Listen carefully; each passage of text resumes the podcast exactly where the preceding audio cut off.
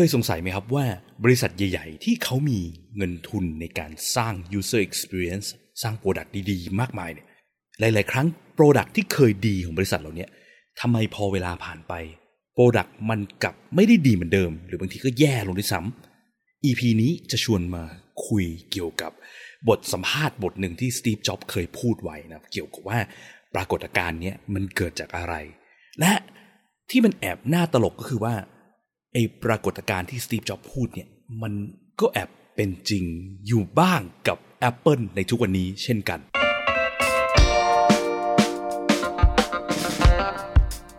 ยินดีต้อนรับเข้าสู่ผักสดพอดแคสต์ รายการที่จะพูดถึงการพัฒนา product ให้ดีที่สุดสำหรับลูกค้าของคุณ เพื่อธุรกิจที่ยั่งยืนกว่าด้วยกระบวนการ user experience design และ research กับผมพิษพิจารณาลัตนาที่คุณ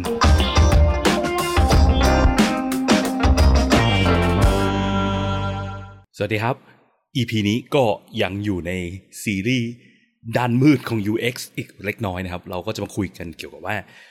ทำไม Product หลาย ๆ ครั้งมันทำออกมา มันไม่ได้สร้าง User Experience หรือประสบการณ์การใช้งานที่มันดีขึ้น แต่มันกลับแย่ลงในมุมของ User เนาะ เราไม่ได้พูดถึงแย่ลงในมุม Business หรือการทำเงินเท่าไหร่นะครับ เพราะเราอยากจะไปมองว่าการสร้าง User Experience ใน Product ใน Service ในบริการขององค์กรเนี่ย มันเป็นวิธีการการทำเงินทางด้าน business แบบ long term เนอะในระยะยาว หลาย ๆ ครั้งสร้าง product ออกมา มันทำเงินได้ดีมากนะช่วงเวลาเนี้ย แต่ถ้าเกิดประสบการณ์มันแย่มากเนี่ย มันก็แปลว่ามันคงอยู่ไปได้ไม่นานใช่ไหมครับ เพราะว่ามันอาจจะมีวิธีเช่น จัดเซลล์จัดโปรโมชั่น ให้คนมารีบมาสมัครตอนนี้ก็เลยทำเงินช่วงนี้ได้ดีอะไรเงี้ย แต่มันไม่ได้แปลว่าคนจะใช้งานมันต่อเนื่อง ถ้าประสบการณ์มันแย่นะครับ ก็ EP นี้จะขอ refer ไปยัง คลิปสัมภาษณ์คลิปหนึ่งนะครับที่สตีฟจ็อบไปออกรายการชื่อว่า Triumph of the Nerds นะครับซึ่งมันเป็นรายการตั้งแต่ปี 1995 แล้ว คือช่วงนั้นอะสตีฟจ็อบแกไม่ได้อยู่ Apple ด้วยนะมันเป็นช่วงที่แกโดนไล่ออกจาก Apple ถ้าใครไม่รู้ประวัตินะคือมันจะมีช่วงหนึ่งที่ Steve Jobs แกโดนไล่ออกจาก Apple เพราะว่าไอ้ product ตอนนั้นอะคือคอมพิวเตอร์ Macintosh แล้วก็ Lisa นั่นคือเป็นรุ่นก่อน Macintosh เนี่ยเซลล์มันแย่มาก เสร็จแล้ว Steve Jobs แกก็เลยมีปากมีเสียงทะเลาะกับ board of director นะเวลานั้นอะไรเงี้ยสุดท้ายบอร์ดก็เลยลงคะแนนเสียงกันนะว่าจะเชิญ Steve Jobs ให้ออกไป เพราะว่า Steve Jobs แกยืนยันไงว่า product ที่แกสร้างมาเนี่ยมันดีมาก มันinnovative มาก แต่ปัญหาคือราคามันแพงมาก แกก็เลยบอกว่าอยากให้ลดราคาลง แต่เนื่องจากยอดขายมันแย่มากนะบริษัท Apple board director ต่างเขาดูที่ยอดขายเป็นหลักเขาก็เลยมองว่าเฮ้ยตอนนี้บริษัทก็ย่ำแย่พออยู่แล้ว ถ้าไปลดราคา product ลงเนี่ย มันไม่ยิ่งแย่ไปอีกหรอวะนะครับซึ่งตอนนั้นก็ก็มีตัวละครคนหนึ่งชื่อว่าคุณ John Sculley นะครับ ซึ่งเป็น CEO ของบริษัท PepsiCoเบปซี่เนี่ยเนาะที่ Steve Jobs เป็นคนไปเชิญมาให้ช่วยมาดูในเรื่อง marketing ของบริษัทหน่อย แล้วเขาก็กลายเป็นหนึ่งใน Board of Director ของ Apple ทีเนี้ยจุดที่มันมีปัญหาเนี่ยคือจุดที่ John Sculley กับ Steve Jobs เขาทะเลาะกัน เพราะว่ามันมีมุมมองที่แตกต่างกันนะคือ Steve Jobs แกเป็นสาย product ส่วน John Sculley นี่แกไม่ใช่แกเป็นสาย marketing นะครับสุดท้ายบอร์ดคนอื่นๆเนาะเขาร่วมกันโหวตแล้วก็โหวตให้ Steve Jobs ออก เพราะว่าบังเอิญว่า Steve Jobs เนี่ยแกก็เป็นคนที่แบบภาษาอังกฤษใช้คาว่า difficult เนาะเป็นพวกแบบคนที่หัวแข็ง ไม่ค่อยมีมนุษยสัมพันธ์ที่ดีกับลูกน้องหรือคนในองค์กรเท่าไหร่ อาจจะใช้คาว่า asshole เล็กน้อยก็พอได้เนาะไม่ care มนุษย์ไม่ care ชาวบ้านไม่ care คนทำงานดังนั้น หลาย ๆ คนก็เลยอาจจะไม่ชอบหน้าเท่าไหร่นะครับพอมันมีเคสอย่างเงี้ยเกิดขึ้น board director ส่วนมากก็เลยร่วมกันโหวตแล้ว Steve Jobs ก็เลยต้องออกไปนะครับทีเนี้ยพอช่วงที่ Steve Jobs ไม่อยู่นะ Steve Jobs ก็ไปตั้งบริษัทชื่อ Next นะครับเขาก็ยังยืนยันใน vision ของเขานะว่าเขาอยากจะสร้าง product ที่มันดีและบริษัท Next เนี่ยก็เป็นบริษัทที่โฟกัสไปยังการสร้าง คอมพิวเตอร์ระดับ high-end คือแบบว่าโอ้สเปคดีๆ มีอินโนเวชันฟังก์ชันต่างๆนานาเต็มไปหมดนะครับในทางกลับกันช่วงนั้นคือ Apple ที่ไม่มี Steve Jobs เนาะก็ John Sculley เนี่ยแกก็ขึ้นมาเป็น CEO ของ Apple ต่อจาก Steve Jobs นะครับก็สตีฟจ็อบออกไปตอนปี 1985 เนาะจอห์นสกาลีก็ขึ้นมาปีนั้น แล้วก็อยู่ได้มาถึงปี 1993นะประมาณ 8 ปี มันก็มีช่วงที่ยอดขายก็ตกหวบเลยเพราะว่า Product เนี่ยมันมีการไปเปลี่ยนด้านเปลี่ยนนี่เนาะไปเปลี่ยนชิปตามกระแสสังคมอย่างเงี้ยแล้วราคาก็แพงมากอยู่ไม่ได้ถูกลดเพราะตอนแรกคือสตีฟจ็อบเป็นคนบอกควรจะลดราคาลงใช่ไหมแต่จอห์นสกาลีเขายังบอกว่าเฮ้ยไม่ได้ต้องคงราคานี้ไว้ จากนั้นในยุคของแกเนี่ยมันก็มีการสร้าง product ใหม่ๆ หลายอย่างนะครับตั้งแต่แบบมีออกแล็ปท็อปชื่อว่า PowerBook อย่างเงี้ยมีแท็บเล็ตด้วยนะ มีแท็บเล็ตที่ใช้ปากกาเขียนแต่คือคุณภาพมันแย่มาก ชื่อว่า Newton MessagePad นะครับ เป็นคล้ายๆแบบเครื่อง PalmPilot ถ้าใครพอทันนะครับ ก็คือเป็นแท็บเล็ตเนาะที่ต้องใช้ปากกาแบบแข็งๆเขียนลงไปอะไรเงี้ยนะครับ ซึ่งยอดขายมันก็ไม่ดีไง เพราะว่าคุณภาพมันยังไม่ดีพอ สุดท้ายปี 1993 เนี่ย คืออยู่มา 8 ปีเนาะยอดขาย Apple ร่วงลงมา 97%อะไรเงี้ยจาก 98 ล้านเหลือ 3 ล้าน US ดอลลาร์อะไรเงี้ย นะครับคือแกเป็นคนที่แบบไม่เข้าใจเกี่ยวกับเรื่องการสร้าง product อะไรเท่าไหร่เขาว่า innovation innovation ที่แกสร้างมาเนี่ยจริงๆแล้วเขาบอกว่า John Sculley เนี่ยแกไม่ได้เป็นคนคิด product เหล่านี้ หรือมี vision ที่บอกเฮ้ยทีมต้องสร้างไอ้นั่นต้องสร้างไอ้นี่นะเขาเป็นคนไม่ได้เหมือน Steve Jobs นะครับไอ้พวก product ใหม่ๆที่มันออกมันเกิดจากทีมงานที่อยู่ในบริษัทคอยนั่งกล่อมหัวเนาะพูดจนกว่าแกจะยอมเชื่อให้ออก product ใหม่อะไรเงี้ยนะครับสุดท้ายมันก็ไปไม่รอด ทีเนี้ยย้อนกลับมาเนาะในคลิปสัมภาษณ์ที่พูดไว้ตอนแรกเนี่ย คือช่วงนั้นคือช่วงที่ Steve Jobs แกไม่ได้อยู่ Apple แกอยู่บริษัท Next ที่แกตั้งขึ้นมาเองเนี่ยเนาะแล้วก็ John Sculley ก็เพิ่งลาออกจาก Apple ไปนะครับ คือแกลาออกปี 1993 แต่ว่าคลิปสัมภาษณ์เนี้ยสัมภาษณ์กันตอนปี 1995 นะครับ ซึ่งเขาคุยกันหลายอย่างในคลิปนี้นะครับ ถ้าใครสนใจก็ดูในลิงก์ได้นะครับ ในการสัมภาษณ์เนี่ยมันก็มีช่วงหนึ่งที่เขาคุยกับสตีฟจ็อบเกี่ยวกับ Xerox Park นะครับ Xerox Park คืออะไร Xerox Park เนี่ยเป็น research center ของบริษัทที่ชื่อว่า Xerox นะครับทุกวันนี้ก็ยังอยู่นะบริษัท Xerox ทำเครื่องอะไรทำเครื่อง Xerox ไงเครื่องถ่ายเอกสารนั่นเองนะครับคือ Xerox Park เนี่ยเรียกได้ว่าเป็นที่ที่แบบอลังการมาก Park นี่เป็นบริษัทย่อยที่ Xerox ตั้งขึ้นมาอีกทีนะครับ ย่อมาจากคำว่า Palo Alto Research Center นะเพราะว่าตั้งอยู่ที่เมืองชื่อว่า Palo Alto ที่ Silicon Valley แคลิฟอร์เนียนะครับ P A R C เลย เรียกว่า Park นะครับไม่ใช่ P A R K Park ด้วยว่าส่วนสาธารณะนะ Park นี่เป็นตัวย่อนะครับ ก็คือมันเป็น R&D หรือ Research Center ของบริษัท Xerox ที่เขาตั้งขึ้นมาเพื่อให้ทีมเขาเนี่ยไปลองทำวิจัยทางค้นคว้าสร้าง Innovation ใหม่ๆ ในหลายรูปแบบนะครับเกี่ยวกับคอมพิวเตอร์โดยตรง ซึ่งที่เนี่ยในยุคนั้นเนี่ยเขามีผลงาน Innovation ที่อลังการงานสร้างเยอะมากนะครับ หลาย ๆ อย่างที่ทุกวันนี้เราใช้เนี่ยในโลกปัจจุบันเนี่ย ก็มาจาก Xerox Park ทั้งนั้น หลายๆอย่างที่เราคิดว่า Apple เป็นคนสร้างก็ไม่ได้สร้างเองนะมันก็มาจาก Xerox Park นี่เหมือนกันนะครับตัวอย่างเช่นเมาส์คอมพิวเตอร์ที่เราใช้กันอยู่ทุกวันกับคอมที่บ้านคอมที่ออฟฟิศเนี่ยนะครับจริงๆ Xerox Park เขาไม่ได้เป็นคนคิดค้นขึ้นมาเองหรอกมันมีคนคิดค้นก่อนหน้า แล้วเขามาพัฒนาให้มันดีขึ้นนะครับ Apple ก็ได้จาก Xerox Park เนี่ยแหละไปอีกทีนะครับ หรือพวกสิ่งที่เรียกว่า GUI ฝรั่งชอบอ่านว่า GUI นะครับหรือมันย่อมาจากคำว่า Graphical User Interface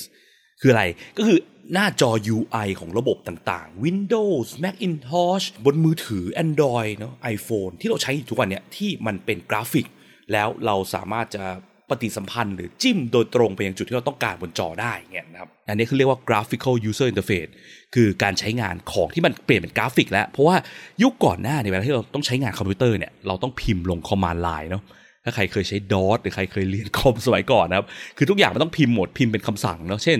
อยากรู้ว่าคอมพิวเตอร์ของเรามีไฟล์อะไรอยู่บนเครื่องบ้าง เราก็ต้องพิมพ์ dir อะไรเงี้ยเดอเนี่ยย่อมาจากคำว่า directory อะไรเงี้ยครับทำทุกอย่างต้องพิมพ์เป็นคอมมานด์หมด ซึ่งมันใช้ยากมาก graphical user interface มันคือการเปลี่ยนวงการการใช้งานคอมพิวเตอร์ส่วนตัวของโลกเลยนะครับ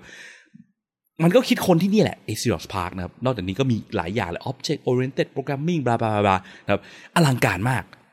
อย่างตอนสมัยที่ผมเรียน Human Computer Interaction เนี่ยวิชานั้นวิชานี้ก็มีการเมนชั่นถึง Xerox Park เนี่ยบ่อยมากนะครับ เพราะว่ามันเป็นจุดกำเนิดของพวก UI User Interface ในแบบต่างๆ ที่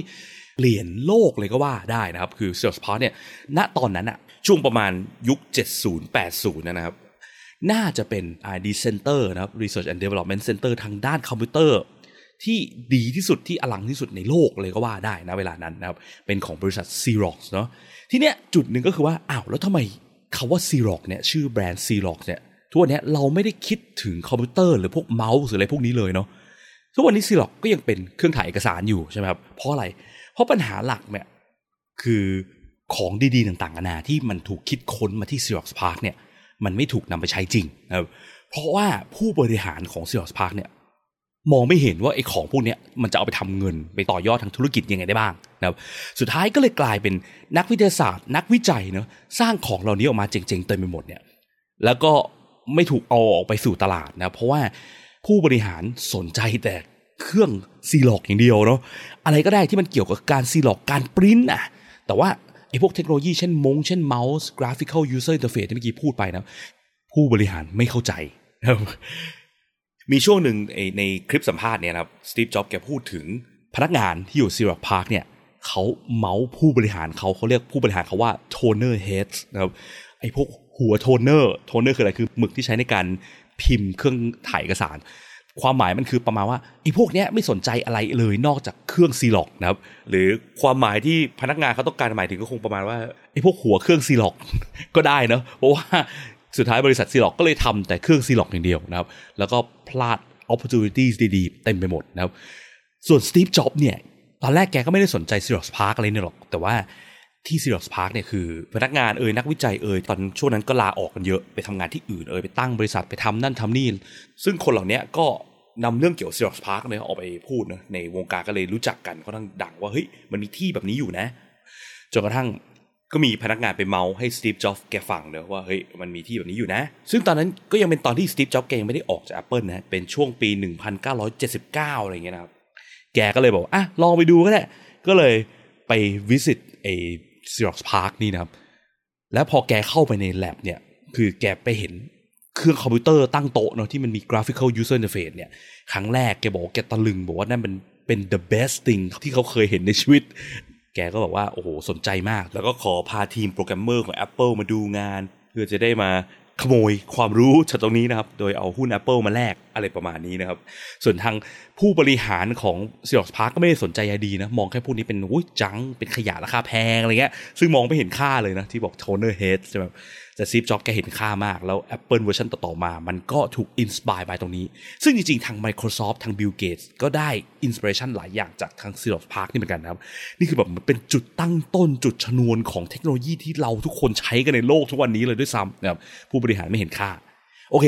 อันพวกเนี้ยคือตัวละครที่เดี๋ยวจะพูดถึงนะครับ ยังไม่ไปถึงไอ้ตัวบทสัมภาษณ์ของ Steve Jobs เลยนะครับ งั้นเรามาเข้าเกี่ยวกับบทสัมภาษณ์จริงๆกันเลยดีกว่านะครับ ในบทสัมภาษณ์เนี่ยก็มีช่วงหนึ่งเนาะที่เขาคุยกันเกี่ยวกับเรื่อง Xerox PARC นี่แหละนะว่ามันเป็นยังไงมันเป็นอะไรบ้างอะไรเงี้ยก็ให้ Steve Jobs ช่วยเมาท์ให้ฟังหน่อยว่า Steve Jobs แกก็เมาท์นะว่าตอนนั้นแกไปดู แล้วแกก็ตะลึงกับเทคโนโลยีที่นั่น แล้วก็Steve Jobs แกก็บอกว่าจนกระทั่ง Xerox PARC มันก็เละเทะไปทุกวันนี้คนสัมภาษณ์เขาเลยถามว่ามันเกิดอะไรขึ้นทำไมมันถึงเละเทะมันเป็นเพราะอะไรนะครับ Steve Jobs แกก็บอกว่าแกคิดถึงเรื่องนี้มานานสักพักแล้วว่าเฮ้ยมันมันเป็นเพราะอะไรนะแล้วแกก็เห็น pattern บางอย่างนะครับ เป็น pattern ที่เหมือนกับเคสของจอห์นสกอลลี่ซีอ Apple ที่ขึ้นมาแทนแก แล้วสุดท้ายเพิ่งลาออกไปเมื่อ 2 ปีก่อนหน้าบทสัมภาษณ์เนี่ยนะ เพราะว่าทำ Apple แบบว่าเสียหายมากนะครับ กับอินโนเวชันที่มันสร้างออกมาแล้วไม่ค่อยดีเท่าไหร่ สิ่งที่ Steve Jobs แกพูดเนี่ยผมจะพยายามแปลไทยนะครับจากบทสัมภาษณ์ แกบอกว่าไอสิ่งที่เกิดกับ Xerox PARC เนี่ยมันก็เหมือนเคสของ John Sculley ที่เข้ามาเป็น CEO Apple เนี่ยแหละ คือ background ของจอห์นเนี่ยแกมาจากบริษัท PepsiCo นะบริษัทเบปซี่ ซึ่งบริษัทอย่าง PepsiCo เนี่ยถ้าเราพูดถึงการพัฒนา product และสร้างอินโนเวชันของ PepsiCo เนี่ยเขามีการออก product ใหม่หรือสร้างอินโนเวชันใหม่เนี่ยบ่อยแค่ไหน ก็คงสักแบบสิบปีครั้งอะไรเงี้ยเนาะซึ่ง product ใหม่ของบริษัทอย่างเบปซี่เวลาที่เบปซี่ออกเนี่ยก็คงเป็นแบบเช่น ออกขวดแบบใหม่ใช่ไหมออกขวดไซส์ใหม่อะไรแบบเนี้ยนะครับซึ่งถ้าสมมติลองจินตนาการดูนะ ถ้าคุณเป็นทีม product ที่อยู่บริษัท PepsiCo อะ คุณทำอะไรเพื่อส่งผลให้บริษัทโตขึ้นมาก ๆ ได้บ้าง แทบจะทำอะไรไม่ได้เลยใช่ไหมคุณแทบจะไม่มี Impact อะไรต่อการเติบโตของบริษัท ไม่ได้ส่งผลทำให้ธุรกิจประสบความสำเร็จมากขึ้นอะไรใด ๆ เลยนะครับ และใครล่ะที่เป็นคนที่ส่งผลต่อการเติบโตของบริษัทอย่างเบปซี่ก็เป็นคนทีม marketing หรือทีมเซลล์ยังไงล่ะ จริงไหมเพราะว่าบริษัทที่ product มันคงที่อย่างเงี้ย จะเพิ่มยอดขายจะทำให้บริษัทโตได้เนี่ยมันก็ต้องเพิ่มเซลล์เนาะไปอัดเรื่องเซลล์ หรือว่าไปอัดงบทำ marketing ทำโฆษณาจ้างดาราอะไรเงี้ยไปโฆษณา Super Bowl อะไรเงี้ยเนาะมันเป็นวิธีเดียวที่จะทำให้บริษัทโตได้อย่างมหาศาลที่สุดนะครับ ดังนั้นบริษัทอย่าง PepsiCo เนี่ยคนที่ทำหน้าที่ drive ให้บริษัทโตก็จะเป็นคน marketing กับเซลส์นะครับซึ่งบริษัทอย่างเ p ปซี่โคเนี่ย Steve Jobs แกก็บอกว่ามันก็โอเคนะ แต่ไอ้ท่าแบบเนี้ยถ้ามันเอามาใช้กับบริษัทที่เป็นแนวเทคโนโลยีอย่าง Apple Microsoft Xerox เนี่ยมันใช้ได้ไหม มันก็ไม่น่าจะได้นะเพราะบริษัทเหล่านี้เป็นบริษัทที่ต้อง innovate ต้องสร้างนวัตกรรมตลอดเวลา ต้องออก product ใหม่ ๆ อยู่ตลอด ซึ่งทีม product ต้องมีความสำคัญมากเลยเนาะแต่สิ่งที่มันน่ากลัวก็คือว่า pattern ของการที่ว่าบริษัทถูก drive ด้วยเซลล์กับ marketing เป็นหลักไม่ใช่ product เนี่ยมัน เกิดกับบริษัทเทคอยู่เต็มไปหมด ณ วันนั้นเนาะ วันที่สตีฟจ็อบพูดปี 1995 นะครับ แกบอกว่ามันเป็นสิ่งที่เกิดกับบริษัทใหญ่ ๆ อย่าง IBM หรือ Xerox นะครับ บริษัทเหล่านี้จุดหนึ่งที่มันเป็น key factor คือบริษัทเหล่านี้เขายึดครองส่วนแบ่งการตลาดไปเยอะมากนะครับ หรือว่าภาษาอังกฤษเรียกว่าเป็น monopoly เนาะ เช่น IBM ก็เป็นบริษัทที่ ผลิตเครื่องคอมพิวเตอร์ส่วนตัวนะ personal computer เนี่ยเยอะมากเนอะแล้วก็ยึดครองตลาดเลยทั้งโลกก็ต้องซื้อกันแต่ไป IBM Xerox ก็เป็นบริษัทที่เป็น monopoly ในเรื่องเครื่องถ่ายเอกสารนะวันนั้นนะเนาะเพราะอย่างนี้คนไทยเราถึงได้ติดคาว่า Xerox ในเครื่อง Xerox นะครับเพราะว่ามันเยอะมากใช่ไหมเยอะจนชื่อของยี่ห้อมันกลายเป็นชื่อของประเภทสินค้าชิ้นนั้นไปแล้วครับ ทีเนี้ยถ้าลองมาดูแพทเทิร์นบริษัทเทคโนโลยีอย่าง IBM หรือ Xerox เนี่ยเราจะพบว่าถ้าคุณเป็น ทีมโปรดักที่อยู่ในบริษัท IBM หรือ Xerox เนี่ยแล้วคุณอยากจะพัฒนาให้ product คุณดีขึ้นนะเนาะสร้างเครื่อง Xerox ที่ดีกว่าเดิม หรือสร้างคอมพิวเตอร์ IBM ที่ดีกว่าเดิม ตามทฤษฎีแล้วมันก็ควรจะช่วยเพิ่มยอดขาย เพิ่มการเติบโตให้บริษัทได้ใช่ไหมครับแต่เพราะว่าบริษัทมัน monopolize หรือว่ากลายเป็นเจ้าตลาดไปแล้วใช่ไหมดังนั้นการสร้าง product ให้ดีขึ้นมันไม่ได้ส่งผลให้ ขายของได้มากขึ้นนะเพราะคนส่วนมากก็ใช้ของ productจากบริษัทเราอยู่แล้วนะครับดังนั้นสิ่งที่เกิดก็คือว่า เมื่อบริษัทเทคโนโลยีกลายเป็นโมโนโพลีหรือเจ้าตลาดไปแล้วเนี่ยการสร้างโปรดักที่ดีขึ้นเรื่อยๆเนี่ยไม่ได้ส่งผลต่อการเติบโตของบริษัทมากเท่าไหร่แล้ว แต่คนที่จะทำให้บริษัทเติบโตได้ขึ้นไปอีกก็คือใคร ก็คือ Marketing และ Sales มาแล้วนะครับดังนั้นสิ่งที่มันจะเกิดเนี่ยก็คือ Marketing กับ Sales People เนี่ยคนเหล่านี้ก็จะกลายเป็นคนที่มาบริหารแล้วก็เป็นคนหลักที่ทำหน้าที่วางทิศทางของบริษัท และทีเนี้ยไอคนที่เคยเป็นทีมสร้าง product ต่างๆเนี่ยก็จะถูกเตะออกไปจากทีมผู้บริหารของบริษัท ถึงแม้ว่าทีม product เนี่ยคือคนที่ทำให้บริษัทมาอยู่ในจุดนี้ได้เนาะเพราะว่าสร้าง product ที่มันดีไงจนกระทั่งคนหันมาใช้กันหมด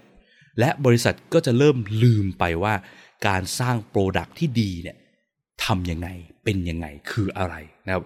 เพราะว่าการสร้าง product ให้ดีเนี่ยมันไม่ใช่สิ่งสำคัญต่อความสำเร็จของบริษัทอีกแล้วนะครับเขาว่าความสำเร็จของบริษัทดูที่ไหน หลักๆเขาก็จะดูกันที่ยอดขายใช่ไหมยอดขายยอดเติบโตอย่างเงี้ยครับทีเนี้ยคนเหล่านี้ที่เป็น marketing กับเซลล์ที่มัน run บริษัทเนี่ยก็เพียงขาย product เดิมๆต่อไปเนาะแล้วก็พัฒนา product ใหม่ที่ดีขึ้นกว่าเดิมไม่เป็นนะครับสุดท้ายไอ้ product ที่มันเคยดีเนี่ย สักวันผ่านไปเรื่อยๆเนาะไอสิ่งที่มันดีเนี่ยมันก็จะเริ่มเน่า แล้วก็สูญหายไปตามกาลเวลาตามเทคโนโลยีที่มันพัฒนาขึ้นมาเรื่อยๆใช่ไหมแล้วก็จะเริ่มตามตลาดไม่ทันครับและคนที่ run บริษัทอยู่ณเวลานี้เนี่ยที่เป็นเซลล์กับ marketing เนี่ยก็ Steve Jobs ใช้คำว่า no conception of the craftsmanship หรือว่าไม่มี sense เกี่ยวกับการสร้าง product ว่า product ที่ดีกับไม่ดีสร้างยังไง หรือไม่มี sense แม้กระทั่งที่จะบอกได้ว่าproduct ที่ดีกับไม่ดีเนี่ยมันต่างกันยังไงด้วยซ้ำนะครับ ซึ่งก็แปลว่าคนเหล่านี้ก็ไม่ได้เข้าใจหรือสนใจเกี่ยวกับการที่ว่า product มีเพื่อแก้ปัญหาให้ user เนาะแก้ปัญหาให้ลูกค้าของเราเลยนะครับคนพวกนี้หลักๆ สิ่งที่เขาสนใจก็คือยอดเนาะการทำยอดการเพิ่มยอดเงินกำไร การขาดทุนนะครับสิ่งที่เขาสนใจ และคนพวกนี้ Steve Jobs ใช้คำว่า they have no feeling in their heart หรือเป็นพวกที่หัวใจไร้ซึ่งความรู้สึกนะครับไม่แคร์เกี่ยวกับ customer อีกต่อไป โอ้โห เป็นประโยคฟาดที่แบบแรงมากนะครับ บางคนก็บอกว่าสาเหตุที่แกฟาดแรงเนี่ยก็เป็นเพราะว่าแกยังเคียดแค้นกับการที่โดนเตะออกจากบริษัท Apple ที่แกเป็นคนก่อตั้งขึ้นมาเอง โดยคนสายเซลล์และ marketing นะครับ แต่ว่าส่วนหนึ่งมันก็อาจจะใช่ละมั้งนะครับ แต่สิ่งหนึ่งที่มันเรียนรู้ได้จากประโยคนี้ที่บอกว่าเมื่อบริษัทมันเริ่ม monopolize ตลาด หรือเริ่มยึดครองตลาดได้มากๆ product มันจะเริ่มไม่ถูกพัฒนาให้ดีขึ้น เพราะว่าพัฒนาไปมันก็ไม่ได้ทำเงินให้บริษัทได้มากขึ้นเนาะดังนั้นบริษัทเหล่านี้ก็จะหันไปพัฒนาเกี่ยวกับเรื่อง sales marketing ทำไงก็ได้เพื่อเพิ่มยอดขายต่างๆกันานาแทนนะครับเพราะมันจะทำให้ยอดบริษัทมันเพิ่มขึ้นได้ มันก็เป็น pattern ที่เห็นได้ชัดจากบริษัท Xerox แล้วก็บริษัท Apple ตอนที่จอห์นสกาลีเป็น CEO เลยใช่ไหมครับ Xerox เนี่ยผู้บริหารไม่รู้เรื่องไม่เข้าใจเลยว่าไอ้ อินโนเวชันต่างๆ ที่ทีมงานเขาสร้างขึ้นมาเนี่ยมันดียังไง เพราะคนที่เป็นผู้บริหารตอนเวลานั้นก็คือคนสายเซลล์และ marketing ล้วนๆ คนเหล่านี้ก็เลยไม่เข้าใจว่าแล้วไอ้อินโนเวชันต่างๆ ที่มันไม่ได้เกี่ยวกับเครื่องซีล็อกมันจะไปทำเงินยังไงได้บ้างครับสตีฟจ็อบแกก็พูดบอกว่าถ้าบริษัทซีล็อกเนี่ยเห็นคุณค่าของสิ่งที่อยู่ใน Xerox PARC แล้วนำไปต่อยอด อาจจะทำให้บริษัทซีร็อกเนี่ยกลายเป็นบริษัทด้านคอมพิวเตอร์อันดับหนึ่งของโลกก็เป็นไปได้ หรือขนาดอย่างน้อยก็ต้องใหญ่เท่า IBM อย่างนี้ขึ้นมานะครับควรต้องใหญ่กว่าที่มันเป็นอยู่ณเวลานั้นอะอย่างน้อย 10 เท่า แต่ก็น่าเสียดายนะครับแกก็รู้สึกดีว่าที่แกได้ไปขโมยเทคโนโลยีจาก Xerox PARC มาแล้วแกเป็นคนสานต่อเทคโนโลยีดีๆเหล่านั้น มันก็เป็นสิ่งที่ทำเงินให้ทั้ง Apple เนาะแล้วก็ส่งผลดีต่อ end user อย่างพวกเราด้วย พอลองไปอ่านคอมเมนต์ทางออนไลน์เนี่ยหลาย ๆ คนก็บอกว่า โอ้ ประโยคที่สตีฟจ็อบพูดตรงเนี้ยมันเหมือนคำพยากรณ์ Apple ณวันนี้เลยเปล่าวะนะครับตรงที่ว่าคือหลังจากบทสัมภาษณ์เนี่ยนะครับ อีกปีครึ่งเนี่ยสตีฟจ็อบแกก็ได้กลับเข้าสู่ Apple เนะคือ Apple เนี่ยมาซื้อบริษัท Next ของสตีฟจ็อบแล้วแกก็ไปมากลายเป็น CEO ใหม่ แล้วก็เป็นช่วงที่แกเปลี่ยนโลกเลยนะก็คือทุกครั้งที่แกเปิดตัวผลิตภัณฑ์ใหม่เนี่ยมันเปลี่ยนโลกจริงๆนะมันเป็นอินโนเวชันที่ไม่เคยมีใครทำมาก่อน หลายๆ อย่างอะ ยุคสตีฟจ็อบเนี่ยสิ่งที่มันทำให้คนตะลึงกันทั้งโลก แล้วก็โอ้โห เฝ้าตั้งตารอผลิตภัณฑ์ใหม่ๆ iPad เปิดตัว iPhone แต่ละเวอร์ชันเปิดตัวอะไรเงี้ยก็เพราะว่าอะไร เพราะว่ามันเป็น product ที่มันไปตอบโจทย์แล้วแก้ปัญหาบางอย่างให้ user ได้ดีมากแบบที่ไม่เคยมีใครทำมาก่อนได้ใช่ไหมแต่พอมาดูยุคปัจจุบันเนี่ยเวลาที่ Apple เปิดตัว iPhone เวอร์ชันใหม่เนี่ยคนหลาย ๆ คนก็บ่นหรือด่าเนาะบอกว่าแค่เนี้ยไม่เห็นจะทำอะไรออกมาใหม่เลยหนำซ้ำ product ที่ออกเวอร์ชันใหม่ ๆ มาเนี่ย หลาย ๆ อย่างที่เขาไปเปลี่ยน มันไม่เห็นจะเป็นสิ่งที่มันมีประโยชน์จริง ๆ กับ user เลยหนำซ้ำมันสร้างปัญหาใหม่อีก เช่น การเอาสายชาร์จออกจากกล่อง เวลาซื้อ iPhone เครื่องใหม่เอยหรือว่าการเอาช่องเสียบหูฟังออกแล้วบังคับให้ลูกค้าต้องไปซื้อหูฟังบลูทูธไร้สายแทนต่างๆอะไรพวกนี้นะครับ มันกลายเป็นหลาย ๆ คนก็เริ่มบ่นเนาะเกี่ยวกับ ปัญหาที่มันสร้างขึ้นมาอะไรเงี้ยเราก็ไม่ได้รู้สึกว่ามันช่วยแก้ปัญหาได้ดีกว่าเดิมนะครับแต่ก็แน่นอนก็มีคนที่เป็น supporter ของ Apple ก็ยังเชียร์กับฟังก์ชันเหล่านี้ใช่ไหมหรือมันอาจจะมีบางเคสที่การตัดสินใจแบบเนี้ยมันก็โอเคกับคนที่เขาใช้อยู่ก็เป็นไปได้นะ เช่นบางคนเขาอาจจะแบบเฮ้ยฉันก็มีหูฟังบลูทูธอยู่แล้วไม่เป็นไรเลยสะดวกกว่าอีกนะสายไม่พันอะไรเงี้ยก็แล้วแต่นะครับก็ Apple ก็ถูกมองว่าตกอยู่ในแพทเทิร์นนี้เหมือนกันเนาะที่กลายเป็นบริษัทถูกลีดโดย decision ทางด้าน sales และ marketing เป็นหลัก เพราะบริษัทกลายเป็น monopoly คือถ้าย้อนกลับไปสมัยที่สตีฟจ็อบพูดประโยคนั้นนะครับ ตอนนั้นเนี่ย Apple มันยังไม่ได้ติดตลาดอะไรเนาะมันยังไม่ได้แบบมีส่วนแบ่งการตลาดเยอะมากระดับแบบ iPhone ในทุกวันนี้นะครับ market share เขาเยอะมากกว้างมากเนี่ยมันก็จะเป็นรูปแบบนี้ได้เหมือนกันนะครับ หรือถ้าเราลองมามองบริษัทรอบตัวใหญ่ ๆ ในประเทศไทยนะครับหรือบริษัทที่เขายึดครองตลาดได้ในบางเซกเมนต์บางส่วนเนี่ยบางสินค้าบางประเภทเนี่ย เราก็อาจจะแอบเห็นแพทเทิร์นแบบนี้ได้เหมือนกันเนาะบางบริษัทเป็นบริษัทเจ้าเดียวที่ทำในเรื่องนี้ หรือมีการควบรวมกิจการเนาะจากบริษัทที่เขาเป็นคู่แข่งกัน ควบรวมกลายเป็นเจ้าเดียวปุ๊บกลายเป็น monopoly ตลาดเลยในสินค้าหรือบริการเรื่องนั้น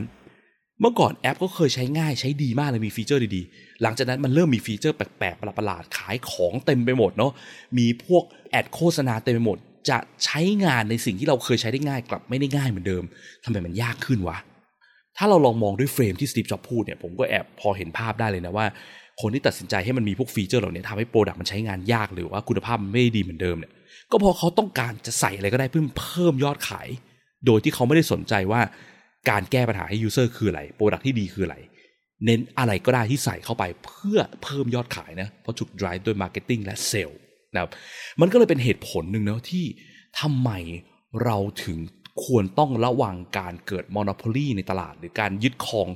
ส่วนแบ่งตลาดที่สูงมากนะครับคนที่ดูแลเรื่องกฎหมายเรื่องตลาดต่างๆนานาเนาะต้องมีการออกกฎหมายควบคุม ไม่ให้เกิดการยึดครองส่วนแบ่งการตลาดที่มากเกินไป เพราะว่าพอมันไม่มีการแข่งขันเกิดขึ้นปุ๊บเนี่ยมันก็อันตรายมากที่บริษัทเหล่านี้จะเริ่มเข้ามาอยู่ในแพทเทิร์นของการที่ไม่ต้องแข่งขันเรื่อง Product Quality มากอีกต่อไป ไปแข่งการ ทำเงิน ใช้ท่าอะไรก็ได้ในการทำเงินดีกว่านะครับ ก็ส่วนตัวผมมองว่าไอ้บท interview เนี้ยมันน่าสนใจดีเนาะเป็นสิ่งที่สตีฟจ็อบแกพูดไว้ตั้งแต่ปี 1995 แต่ทุกวันเนี้ยผมก็ยังมองเห็น pattern นี้อยู่เต็มไปหมด แล้วมันก็มักจะเป็นจริงกับบริษัทที่เริ่มขยายใหญ่มากขึ้นเรื่อยๆ ยึดครองตลาดมากขึ้นเรื่อยๆ และเขาก็ไม่สนใจคุณค่าของสิ่งที่เรียกว่าทีม product หรือทีม UX การทำ user research ทำไปทำไม สู้เอางบไปทำโฆษณาหรือไปเปลี่ยน product ให้มันทำไงก็ได้เพื่อให้ customer จ่ายเงินมากขึ้นดีกว่านะครับ EP นี้ก็เท่านี้แล้วกันนะครับ แล้วเดี๋ยวตามมากับ EP หน้าน่าจะยังอยู่ในเรื่องที่เกี่ยวข้องกับความ dark ของธุรกิจ versus user experience กันอีกนิดหน่อยแล้วกันนะครับ แล้วพบกัน EP หน้าครับ สวัสดีครับ สุดท้ายถ้าคุณชอบ episode นี้นะครับรบกวนช่วยกดไลค์กดแชร์ episode นี้ด้วยนะครับ แล้วก็ถ้าคุณยังไม่ได้กด Follow อย่าลืมกด Follow หรือ Subscribe ในช่องทางที่คุณฟัง เพื่อที่จะได้ไม่พลาดเมื่อเรามี episode ถัดๆไปออกนะครับ หรือถ้ามีคำถามมี feedback หรือว่ามีสิ่งที่อยู่ในใจที่อยากจะฟังเกี่ยวกับเรื่องเกี่ยวกับการสร้าง product ด้วยกระบวนการ user experience design research เนี่ยนะครับ ก็สามารถกดที่ลิงก์ในฟอร์มด้านล่างของ episode นี้เพื่อที่จะส่งคอมเมนต์ feedback หรือว่าคำถาม หรือไอเดีย episode ถัดไปมาให้เราได้เลยนะครับ แล้วก็พบกันใหม่ใน episode หน้าครับ สวัสดีครับ